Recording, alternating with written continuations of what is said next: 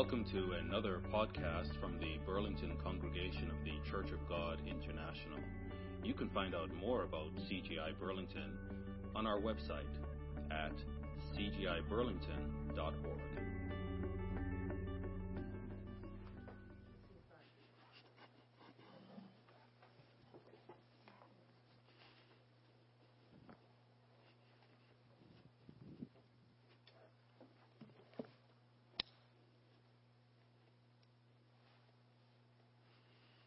Good afternoon, everyone. Is everyone awake?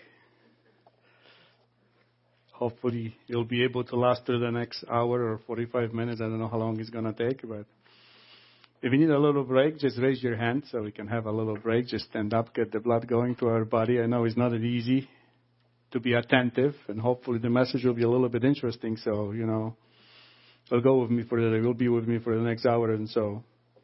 Let me start with a simple question. Do you have a special day or days marked on your calendar?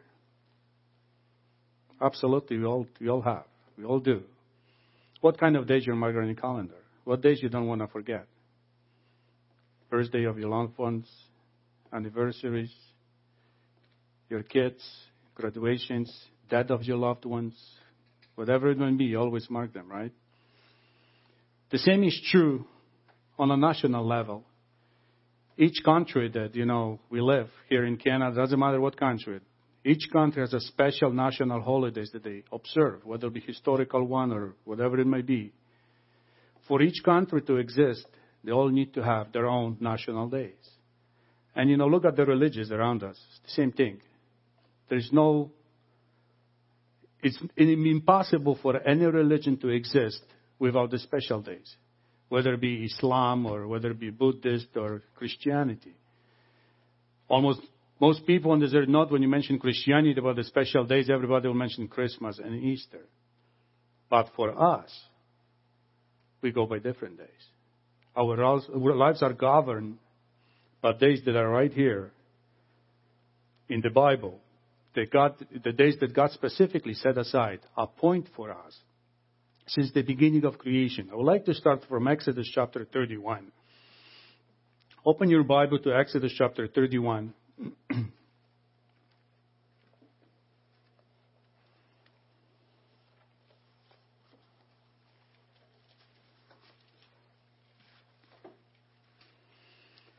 Exodus chapter 31. And in, right here in verse 13, it says, Speak also to the children of Israel, saying, Surely my Sabbaths, my Sabbath, which is plural, plural, you shall keep. For it is a sign between me and you throughout your generations, that you may know that I am the Lord who sanctifies you.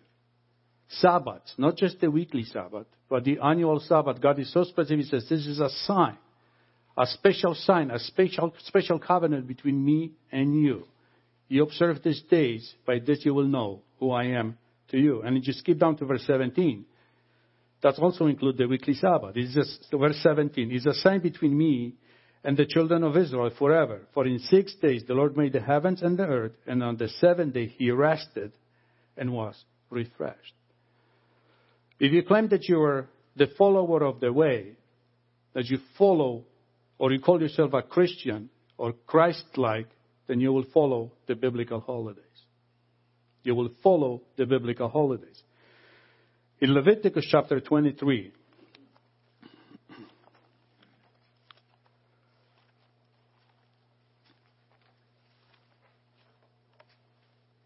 the whole chapter here in Leviticus, Leviticus chapter 3 is, a, is about his holy time, his holy appointed time. And it is very specific in every single holiday that he, that he gave us. And he's so specific, he says in verse 2 Speak to the children of Israel and say to them, The feast of the Lord, the feast of the Lord which you shall proclaim to be holy convocations, these are my feast. Not your feast, this is mine feast. This is my feast for you that you're supposed to keep it. Your, my feast. And he goes with the weekly Sabbaths, but then in verse 4, he's very specific. He says, These are the feast of the Lord holy convocation which you shall proclaim at their appointed time. not when you feel like it, but exactly at their appointed time. Why? Because throughout the history, God moved heaven and earth to put some great historical events on His appointed time. Whether the past or whether the future will follow exactly the same pattern. And I want you to see here in uh, Deuteronomy chapter 16, after the, after the Exodus, Deuteronomy chapter 16, before they move into the Holy Land. Deuteronomy chapter 16. Before they moved into the Holy Land, he says right here in Deuteronomy chapter 16 and verse 1, observe the month of Abib, which is the first month of God's holy calendar, and keep the Passover to the Lord your God. For in the month of Abib, the Lord your God brought you out of the land of Egypt by night. So he says, I want you to pay special attention. From now on, I want you to celebrate this night always on the first month at the beginning of the year. Now, if you just go right before the Exodus, in, Ex- in Exodus chapter 5,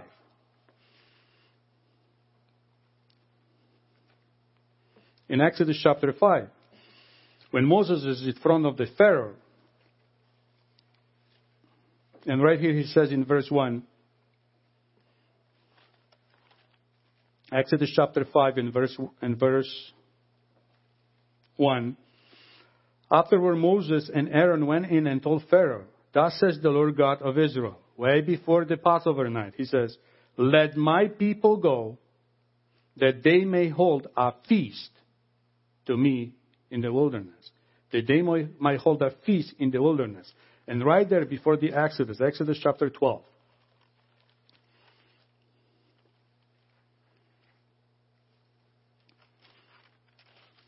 before all the specific instructions how to keep the Passover,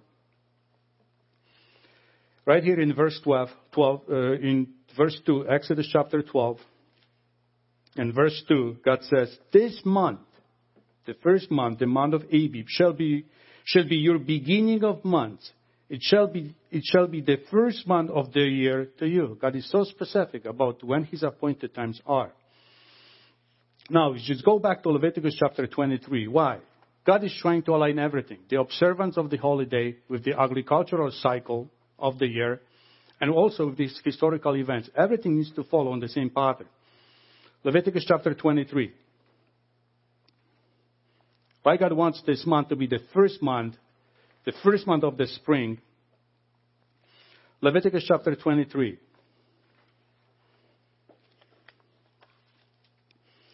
And right here, during the Feast of Unleavened Bread, look at verse 10. Speak to the children of Israel, say to them, When you come into the land which I give to you, and reap its harvest, then you shall bring a sheaf of the first fruit of your harvest to, to the priest. So he shall wave the sheaf before the Lord to be accepted on your behalf on the day after the Sabbath. The priest shall wave it. How can you celebrate the Passover in the days of unleavened bread when you come to the wave sheaf offering when the harvest is not ready? You can't. Everything must be aligned together. What harvest are we talking about here? It was the first harvest of barley. Then as we go on later, it's not just the barley needs to be ready. As we, as we move towards the Pentecost, right here in verse 15. The same chapter, Leviticus chapter 23, verse 15. And you shall count for yourself from the day after the Sabbath, from the day that you, that you brought the sheaf of the wave offering, seven Sabbaths shall be completed, and count 50 days to the day after the seventh Sabbath, then you shall offer a new grain offering to the Lord, a new grain offering to the Lord, which needs to be ready exactly before the Pentecost. And this, in, and in this case, we're talking about the wheat. It needs to be ripe and ready to be harvested at this time. So all this time can be mixed up. Everything needs to follow precisely at the same time. And now, I just want you to look here, because we, once we go through the calendar here, when you read by, by line, we may miss something when you just project them visually here. So I just make a column. In God's holy calendar, there are only a few months that are very sacred to Him, that are holy to Him. So as you can see, it's the first month of the year, and it's the seventh month of the year, and between is the third month. Now, God is very specific that we should observe the Passover on the 14th day of the month, and we should pick the lamb on the 10th day.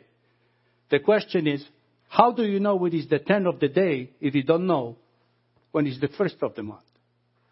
It just makes natural sense that, you know, you have to find out what is the beginning of the month to know what is the 10th of the month. So these days are very specific, they're very special to God. You can see how they follow. The first, the 10th, the 14th, the 15th, which is days of unleavened bread, which, which together with Passover and days of unleavened bread makes eight days in a total in observance. And the date of the first month. I want you to look at how similar it is when you talk about the seven, seven month of God's holy year we follow exactly the same thing. We need to know when is the first of the seventh month. Feast of Trumpet follows on the first of the month. The Day of Atonement follows the tenth of the month. And then we, the, then we have the Feast of Tabernacles with the last great day, which follow the same pattern. Eight days in total. Eight days in total. And as you can see, between is the Feast of Pentecost. And there is a magic number. I don't, I don't want to use magic number. It's a holy number that is used 50 that you count between the Feast of Unleavened Bread towards the Pentecost is the number 50. 50. When you know what the number 50 means, it means redemption. Redemption also means jubilee. We'll come to this a little bit later when we talk about the Day of Atonement. So just want you to look visually one more time, you can see it, how everything is nicely aligned. The first one and the seven and everything makes sense. Now, if I would ask you, how much time will it take from, let's say, from the feast of the Pentecost to the day of trumpets? Approximately how many months is going to take?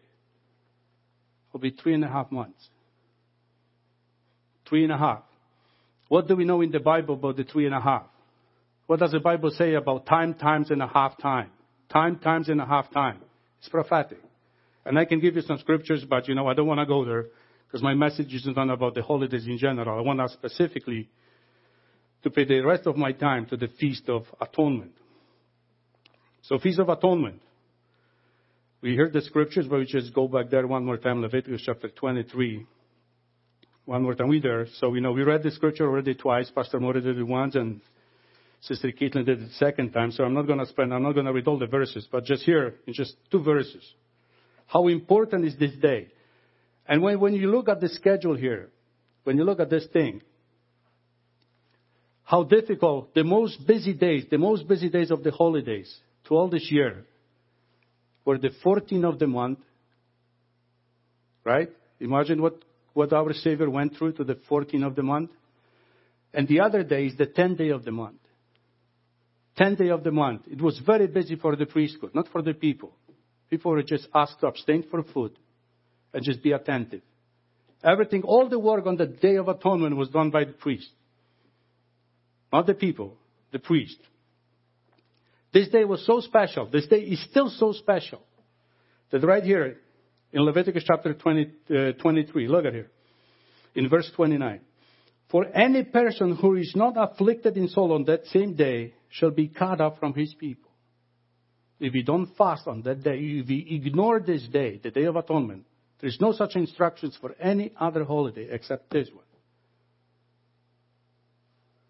And any person who does any work on the same day, that person shall be destroyed from among, from, from among these people. So I want to, spend the rest of my time on the, on the day, day of Atonement. And now, as you can see, the Day of Atonement falls on the 10th day of the seventh month. We know how seven, right? We know what seven means. What about the 10th?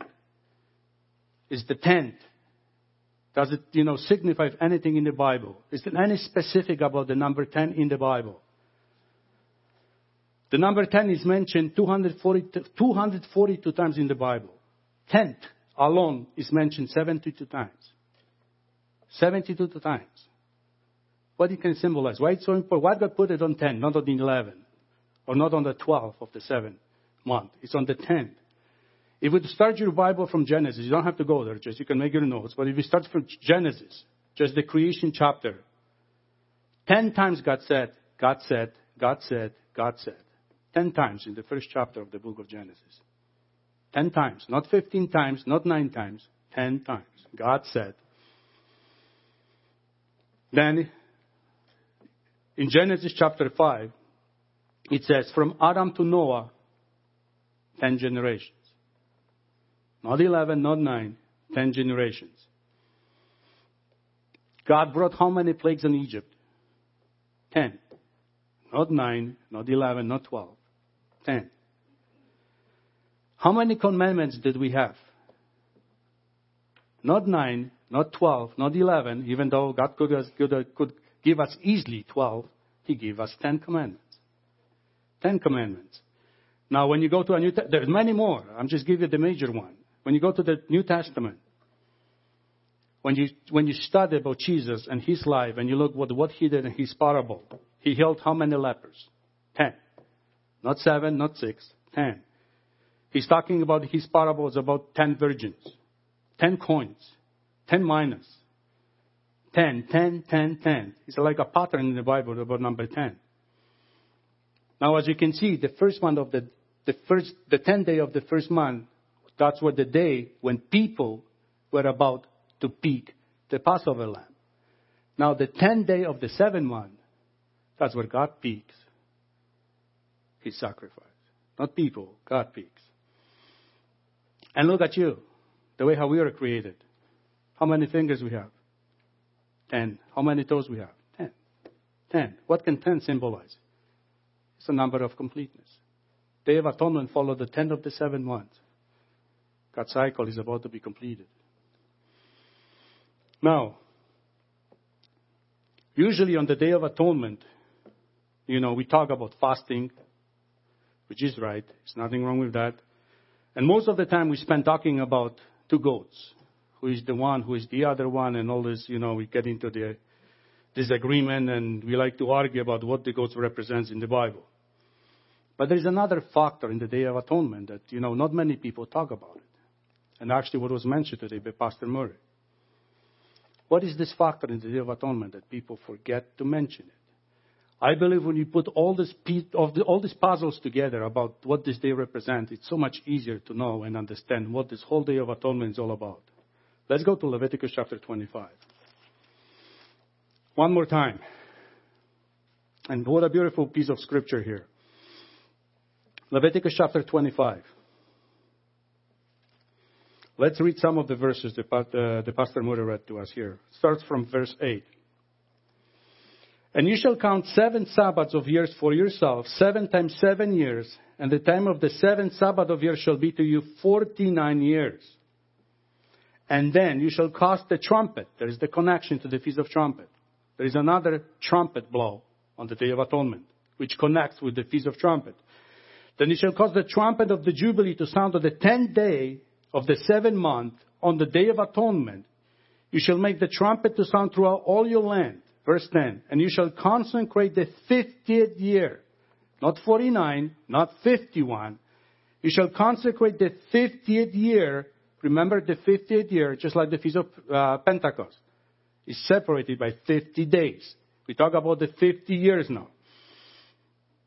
Throughout all your land, all inhabitants, it shall be a jubilee for you, and each of you shall return to his possession, and each of you shall return to his family.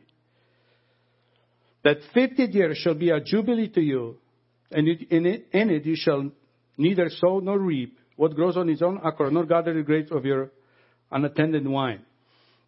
Think about it. Pastor Mori mentioned it. Once in a lifetime, once in a lifetime, each generation had a shot to observe what was happening or what was supposed to happen on this magnificent, specific day, the Day of Atonement, on, and especially on the Jubilee, Jubilee year. On 40, it was actually proclaimed seven times seven. Imagine you have almost like three years of not working. You can just enjoy and reflect what is happening on those specific dates. Freedom, if you're in slavery, you go back to your own home. When you lost your possession, you lost your land that was inherited by your forefathers. This is your chance to go back and start it over. No matter what decisions you made in your life, everything was reset back to the beginning. You had another shot in your life. If not you, then your children. Your inheritance that you get, your land that you inherited from your forefathers, was never ever supposed to be taken by anybody. The Lord Jubilee is something, something special, brethren. And not many people recognize it, but you know, if you want to look for grace, what the meaning of grace, that's what the law of Jubilee represents. Everything is set to zero. Grace at its largest scale ever. No questions. There is no terms or conditions. Everything is reset to zero. Everything to a new beginning. Now, as we're talking about the Jubilee, we're talking about the inheritance, we're talking about the land. There are some factors that we need to learn from the Bible. The first one here, Leviticus chapter 27. Because all, these, all the Israelites inherit the land, which is given to them by God. Tribe by tribe, clan by clan, family by family, they own have a piece of a real estate. And God says, you can trade it, you can sell it, you can buy it, you can invest it, you can do whatever you want. But I want you to remember, every 50th year, everything goes back to its original owner. Every 50th year, it goes, it goes back to its original owner. Right here in, in Leviticus chapter 27, verse 16. There's just one scripture here. But basically says, if a man dedicates to the Lord part of the field of his possession, then your valuation shall be according to the seed for it. And basically, an armor of barley seed shall be valued at 50 shekels. We should say the number 50. It's go throughout the Bible. 50, 50 shekel of silver. What basically, what, what, what, what, what is God trying to tell Moses here? The value of the land you measure not by speculations, the way how we do it today. Okay, we just speculate. And, you know, we just think, you know, this land's going to go in value because they're going to build a highway here and they're going to build a school here. So my property is going to go up in value. This is just basically going to purely speculations, right? That we have no control over it. Back then, the value of the land was measured by its ability to produce a crop. And specifically barley. How much barley you can get from this amount of land. And based on that, that was the value of the land. Now there is another aspect. So we know how to establish the value of the land. Now there is another aspect here. Leviticus chapter 25.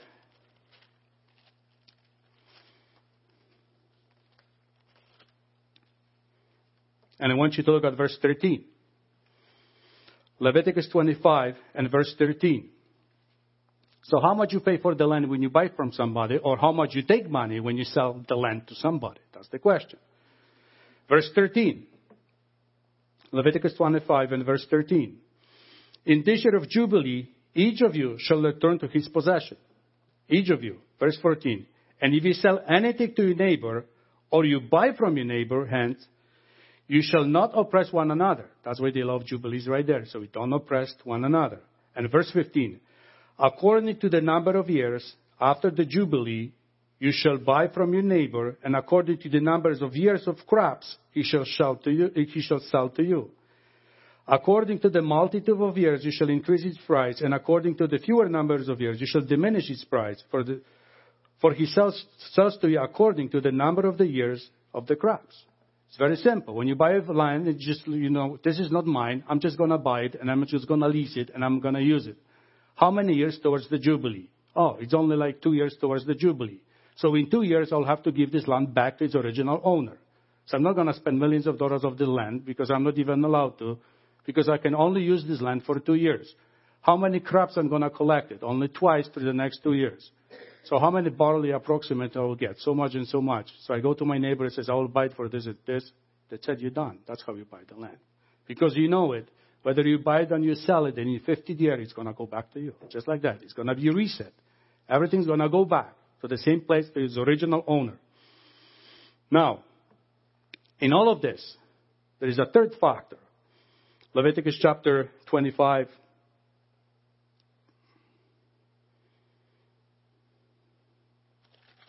And in verse here 23. Same chapter. Leviticus chapter 25 and verse 23. God is so specific, He says, I want you to remember, you don't own anything. The land, 23, the land shall not be sold permanently, for the land is mine, and you are strangers and sojourners with me. This does not belong to you. I give you as an inheritance, but this is not yours. This is belonging to me. You can have the ownership for, for now. No one can take it away from you except me. As I got, I can take it away from you, but no one else can. But remember, this is mine. This is not yours.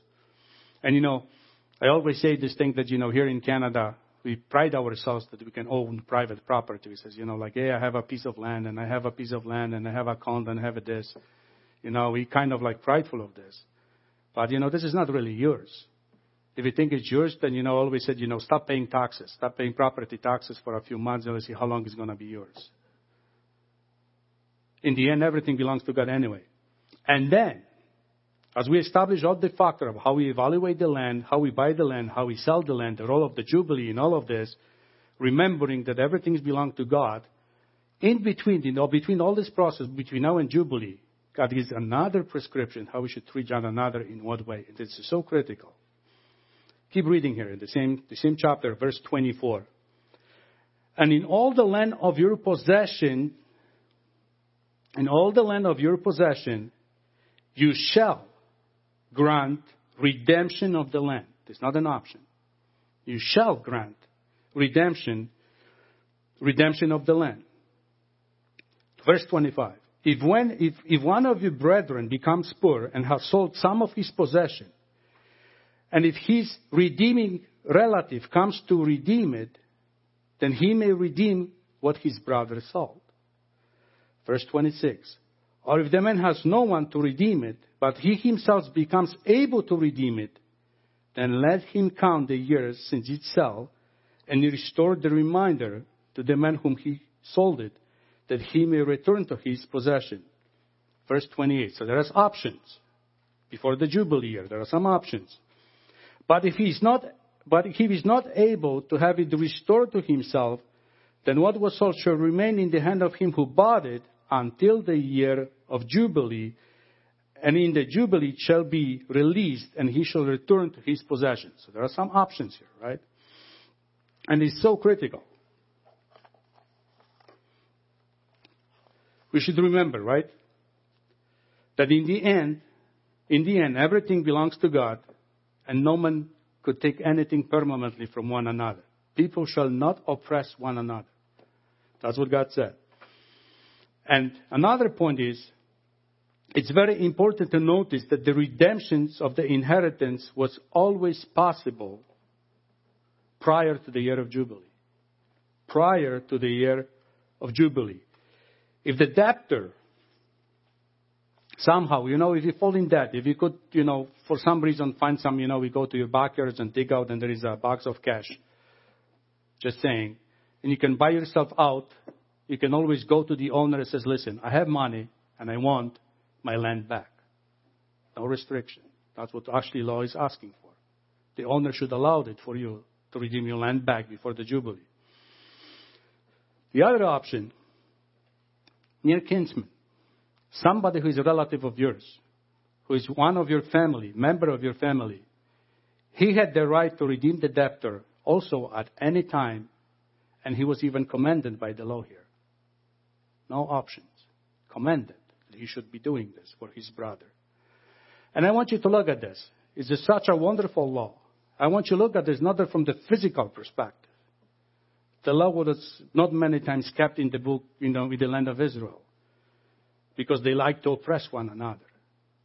It's very difficult when you invest some money into the land that you need to give it back in the 50th year. You like to keep the slaves for you working all the time instead of releasing them. So this law is actually wouldn't, wasn't practiced much, at least you don't have much record in the Bible that this, this, this, this law was practiced a lot. But I want you to look at this law from a spiritual perspective. And we're going to go through some specific details a little bit later. But look at this law from a spiritual perspective. The Jubilee is coming on the 10th day of the seventh month. It's coming, no matter what. It's coming. Everyone's going to return to his own inheritance at that time. Every single one. God's law guarantee it. Every single one. Now, before that time, who is our kinsman redeemer? Jesus Christ. He's the next. He's the next. He was the closest one to us. That's why he's called our elder brother, right? Now, we are all falling to sin. We, are, we all lost our inheritance. to Satan the devil. We all lost it. Now the question is, how long will we wait till the redemptions? Either we wait to the 10th day of the seventh month, or maybe Jesus Christ wants to redeem us before the time, and he's able to do so because the law guarantees that. Doesn't make sense? Do you know where I'm trying to go with all of this? It's okay? We're okay for now? Need a little break? Need to stand up? Get your blood going? No, you're okay? If you want to stand up, please, just do it. Have a 20 second break. I know all hungry, thirsty, especially thirsty. so, so far everything is okay, right? Now we go to some details. So I have some slides so it'll be a little bit easier if you're taking notes. What are the responsibility of a kinsman redeemer? Let's go point by point and see who it is. And think about Jesus Christ. What are the responsibility of a kinsman redeemer? We read it already. If a person was forced into slavery, the redeemer, the redeemer purchased his freedom back. Right? We just read it. When the person was in debt and about to lose his land or home where his family used to live, his Redeemer would pay back his debt and let the family remain. And no one could stop that. No one was able to stop that according to God's law.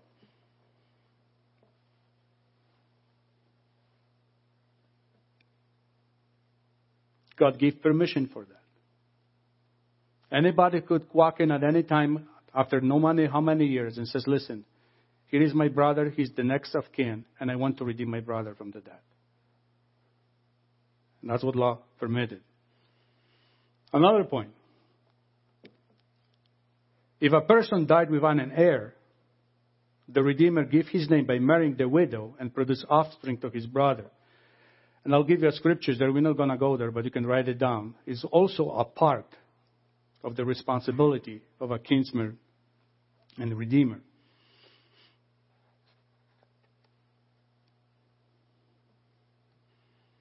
It is another job of a kinsman redeemer. If a person died from the hand of other men, the redeemer acted as the avenger of blood and pursued the killer. So you can also find it, you know, in the other scriptures like like Numbers 20, 35 verse 12, Deuteronomy 19 verses 1 to 3. So there's all the responsibility of a kinsman redeemer.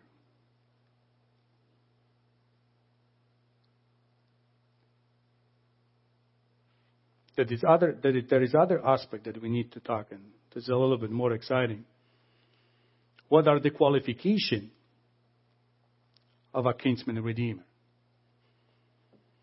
Everything is stimulated by the God's law. What are the qualification of a kinsman redeemer? Number point number one. It's very important. He must be he must be near of kin, the closest one. Someone who is the closest. It must be a blood relative. Know your neighbor, know your friends, know any other. It must be a blood relative.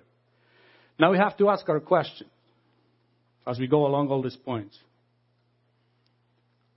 Who is closest to us in relationship, spiritual relationship? Who is closest to us? Jesus Christ. Let's look at Hebrew chapter 2.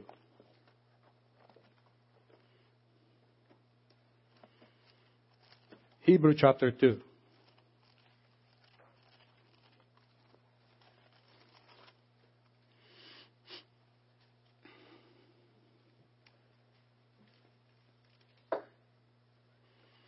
Jesus Christ is not only our creator, he's also our brother. That's our many times in scripture. That's how, you know, we refer to him our elder brother. And we can't get anyone closer than that. To be our brother and be our creator at the same time. There is no anyone close to that. Hebrew chapter 2, look at verse 17. Hebrew chapter 2, verse 17. Therefore, in all things, he had, he had to be made like his brethren he had to be made like his brethren. So he will have this right to redeem you and me. Point number two. Must be near of kin, but point number, point, point number two. He must be able to redeem. What is that supposed to mean? He must be free of any debt and in no need of redemption of himself. How can you redeem? How can a sinner redeem a sin sinner? It's impossible. That's why Christ was sinless. And only Jesus Christ has the power to redeem whom he wants. Hebrew chapter 4.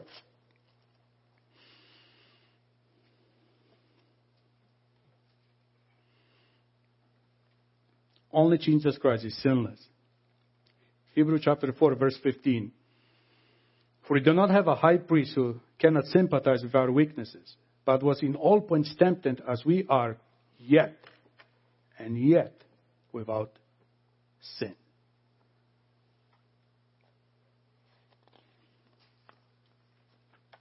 You can also write it down if you wanna. You don't, you don't need to go there, but 2 Corinthians chapter 8 and verse 9. If you're taking notes, you can write the scripture here. 2 Corinthians chapter 8 and verse 9. Look at the next point. He must be willing to redeem. There must be a willingness. Because we know from the scripture that there were some people who didn't want to perform this duty of Redeemer. And we're going to go to them quickly. He must be willing to redeem. Is Jesus willing to redeem you? Oh, he is more than willing to redeem you. John chapter 10.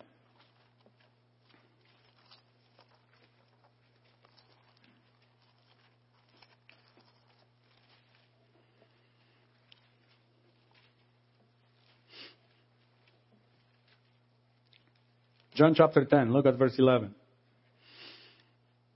I am the good shepherd, and the good shepherd give, gives his life for the sheep. Verse 14. I am the good shepherd, and I know my sheep, and I am known by my own. As the Father knows me, even so I know the Father, and I lay down my life for the sheep. I lay down my life for the sheep. Verse 17. Therefore my Father loves me, because I lay down my life that I might take it again. No one takes it from me, but I lay it down of myself. I have power to lay it down, and I have power to take it again. This command I have received from my Father. Is Jesus willing? He's more than willing. He loves to do it. Mark chapter 10.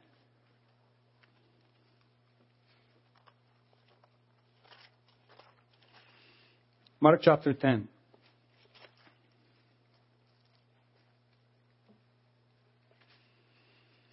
Just the one verse here, verse 45.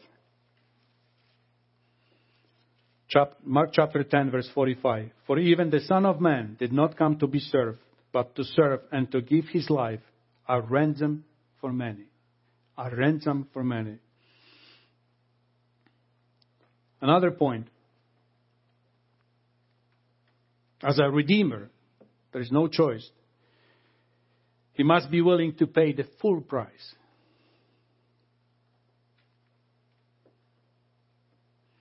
Has Jesus Christ paid the full price for us? Absolutely. John chapter 19.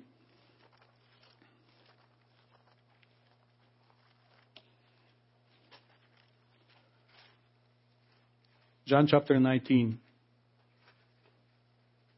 in verse 30. He was making sure that everything was so perfectly fulfilled before he died. Verse 13 So when Jesus had received the sour wine, he said, It is finished. And bowing his head, he gave up his spirit. And you know, we all know John 3, John 3:16. For God so loved the world that he gave his only begotten son. So, you know, we don't have to go there. We probably know all the scriptures, right? So if you truly know, if you truly follow it, the law, if you understand that all these details about the law of the redemption, the law of the jubilee, I want you to go to the story of Ruth, and I want you to see the law at its full effect, how it took effect in the, in the book of Ruth.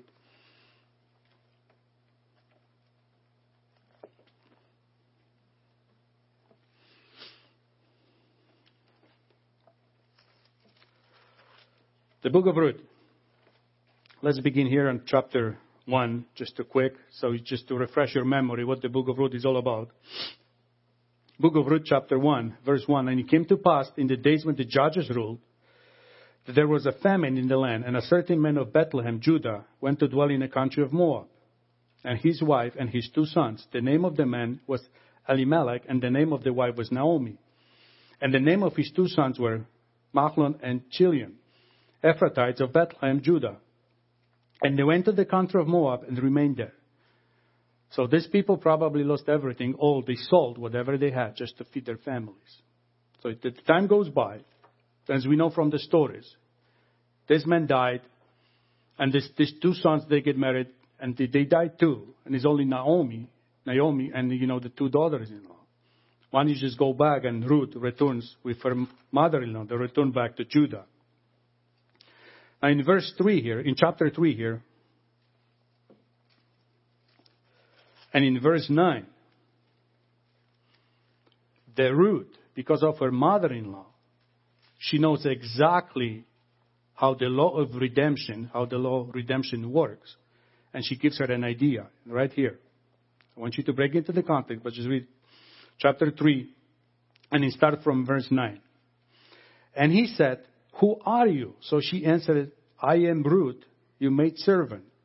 Take your maidservant under your wing, for you are a close relative.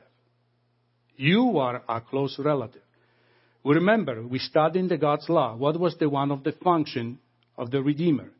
To provide the offspring to the widow. Remember? That's what she's playing. She's playing the, she's playing the law here. And now, look at the response. Then he said, Blessed are you of the, of the Lord, my daughter, for you have shown more kindness at the end than at the beginning, in that you did not go after a young men, whether poor or rich. You get it? She was widow. She could go and marry any other guy.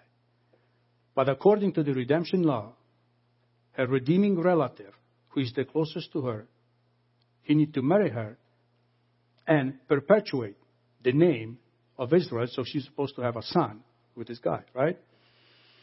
So he says, Stay this night. Verse 12. Now it's true. That's his response. He says, Yes. Verse 12. Now it's true that I am a close relative.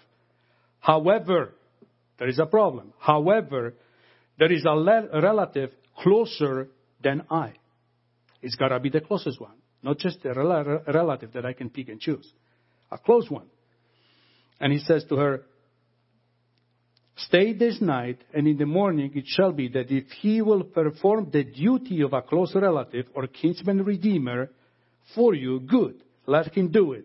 But if he does not want to perform the duty for you, then I will perform the duty for you. As the Lord lives, lie down until morning. Okay? Lie down until morning. Chapter 4. Chapter 4. Verse 1. Now Boaz went up to the gate and sat down there, and behold, the close relative of, of whom Boaz had spoken came, came by. So Boaz said, Come aside, friend, sit down here. So he came aside and sat down. And he took how many men? Nine, twelve? How many men he took? And he took ten men of the elders of the city and said, Sit down here. So they sat down. Verse 3 Then he said to the close relative, Naomi, who was come back, who, who, who has come back from the country of Moab, sold, sold the piece of land which belonged to our brother Elimelech. You see the law at play? The law of redemption is at play with its full effects. And I, and I thought to inform you, saying, Buy it back in the presence of the inhabitants and the elders of my people. If you will redeem it, redeem it. But if you will not redeem it, then tell me then I may know, for there is no one but you to redeem it, and I am next after you. And he said, I will redeem it. He got excited. He says, Hey, I can get a piece of land here. This guy got excited for a moment. But then the story is not over. Then Boaz said, Remember, we're talking about the responsibility of the kinsman and redeemer. Then Boaz said, On the day you buy the field from the hand of Naomi, you must also buy it from Ruth, the Moabite, the wife of the dead, to perpetuate the name of the dead through his inheritance. You see the law at its full play? And this guy thinking now, oh, I have to marry this woman now. Oh, I don't like this land anymore. And the close relative said, verse 6, I cannot redeem it for myself, lest I ruin my own inheritance. You redeem it, my right of redemption for yourself, for I cannot redeem it. Remember, he must be willing, right? He must be willing. This guy is not willing. He's not willing. Now, this was the custom in former times in Israel concerning concerning redeeming and exchanging to convert anything. One man took off his sandal and gave it to another, and gave it to the other, and this was a confirmation in Israel. Therefore, the close relative said to Boaz, "Buy it for yourself." So he took off his sandal, and Boaz said to the elders and all the people, "You are witnesses this day that I have bought all this that was Elimelech and all that was Chilion and Mahlon from the hand of Naomi. Transactions was done, everything according in front of the witnesses, and everything according to the law of God. This is the only one. There's only one part in the Bible that this law is actually at its full play and it's fully explained and follow exactly the routine how it's supposed to be done. And what a beautiful example! What a beautiful example for all, for all of us. It's as I said, as we go through all of this, see a friend. Friend does not have a right of redemption. You may have a very close friend living by you, you know. You may have very good relationship. Something happened, your friend doesn't have to anything to do. He can't even do. He's not even the closest to your, you know, it must be one of your closest relative, blood relatives to redeem you. Not your friend, not your neighbor. It doesn't work like that.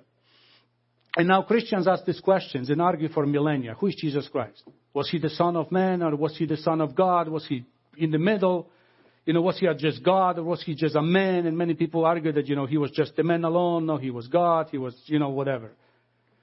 Jesus Christ, to perform all his duty as our closest blood relative, he had to come in the form of a man to this earth. Just to perform this one single law, to redeem us. If he came in a form of an angel, as Jehovah's Witnesses believe, then he would, he would be just our friend. The law would not allow him to redeem you and you and you. The law would never ever allow you.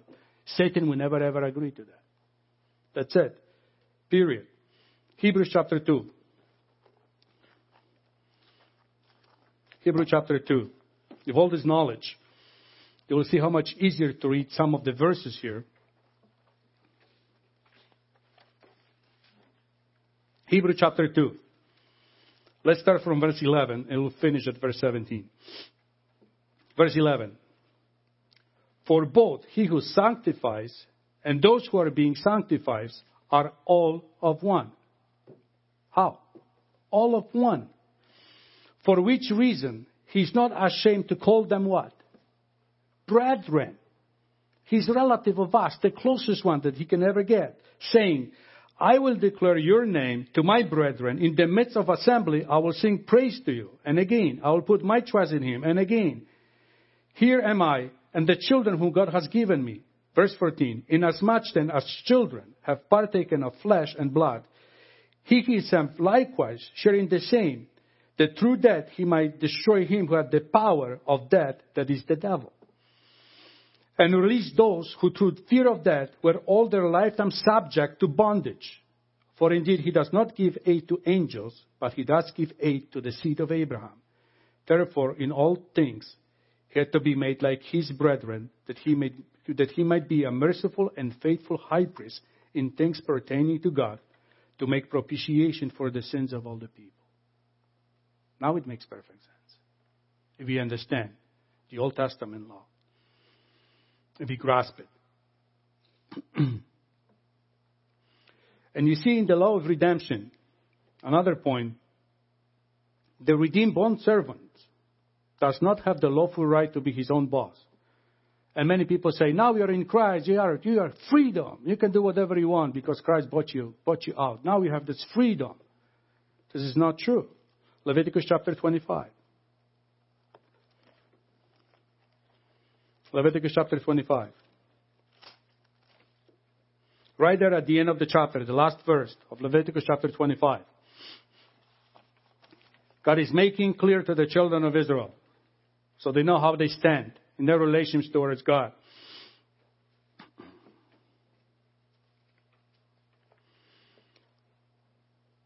Twenty-five, Leviticus twenty-five, verse fifty-five. For the children of Israel are servants to me. They are my servants whom I brought out of the land of Egypt. I am the Lord your God. What about Jesus Christ? What about the New Testament? Romans chapter 6. Do we have this freedom that we can just go around and do whatever we want to? Disregard God's law and says, you know, all this thing is done away. You know, I have this freedom that Christ gave me now. Romans chapter 6 and verse 1. Romans chapter 6 verse 1. What shall we say then? Shall we continue in sin that grace may abound? Paul asks a question. Look how he goes about it in verse 17. Skip down to verse 17. But God be thanked that though you were a slave of sin, yet you obey from the heart, that from that form of doctrine to which you were delivered, and having been set free from sin, you become slave of righteousness. I speak in human terms because of the wickedness of your flesh. For just as you presented your members as slaves of uncleanness and of lawlessness, leading to more lawlessness, so now present your members as slaves of righteousness for holiness. For when you were slaves of sin, you were free in regard to righteousness. What fruit did you have then in the, in the thing of which you are now ashamed? For the end of those things is dead. But now, having been set free from sin and having become slaves of God, you have your fruit to holiness and the end, everlasting life. Who is our master now? We changed the master. Who was our master before? Satan the devil. Who is our master now? Jesus Christ. Whom we used to obey before? Satan the devil. Whom we now supposed to obey now? Jesus Christ. Jesus Christ and His law. First John chapter 2. First John chapter 2.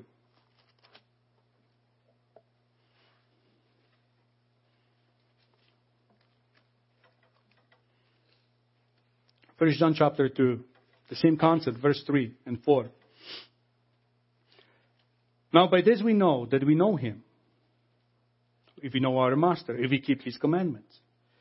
He who says, I know him and does not keep his commandments is a liar and the truth is not in him. You can't have that Jesus Christ is our, he's our redeemer and we go against his will and we disobey his commandments. It doesn't work like that. Now, the, also the last point I want to make about the redemption's law, that in the law of the redemption, everyone will be redeemed in his own time. You notice that? Everyone will be redeemed in his own time.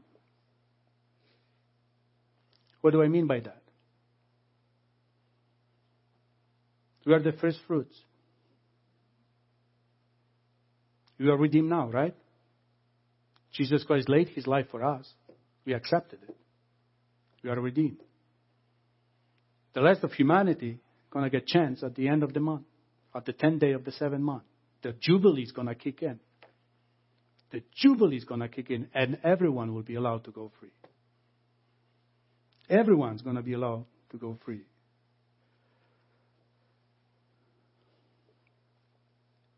So, in conclusion, I just want to look at this chart of the holidays one more time.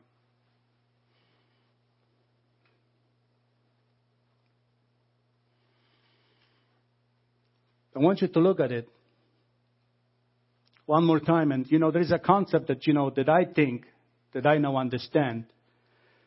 And sometimes, you know, we are, we are trying to, asking the questions, you know, why,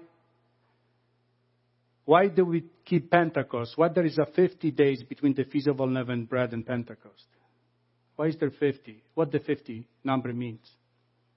Redemption. Brethren, this is our time. We've been redeemed right now through Jesus Christ. It's 50. That's what 50 symbolizes. We've been redeemed. That's why on the, on the anniversary of Pentecost, we get the God's Holy Spirit. 50. That's all it means. Why? Because it's related to the Day of Atonement, to the Jubilee that's going to happen every 50, 50th year, every generation. And this Jubilee points to the future time when the rest of the world will be redeemed from Satan the devil. He's not going to be in charge anymore. He's not going to have any slaves anymore. And he will be bound for at least 1,000 years. So the other people can have a shot and have this chance to understand what God's law, what God's love is all about.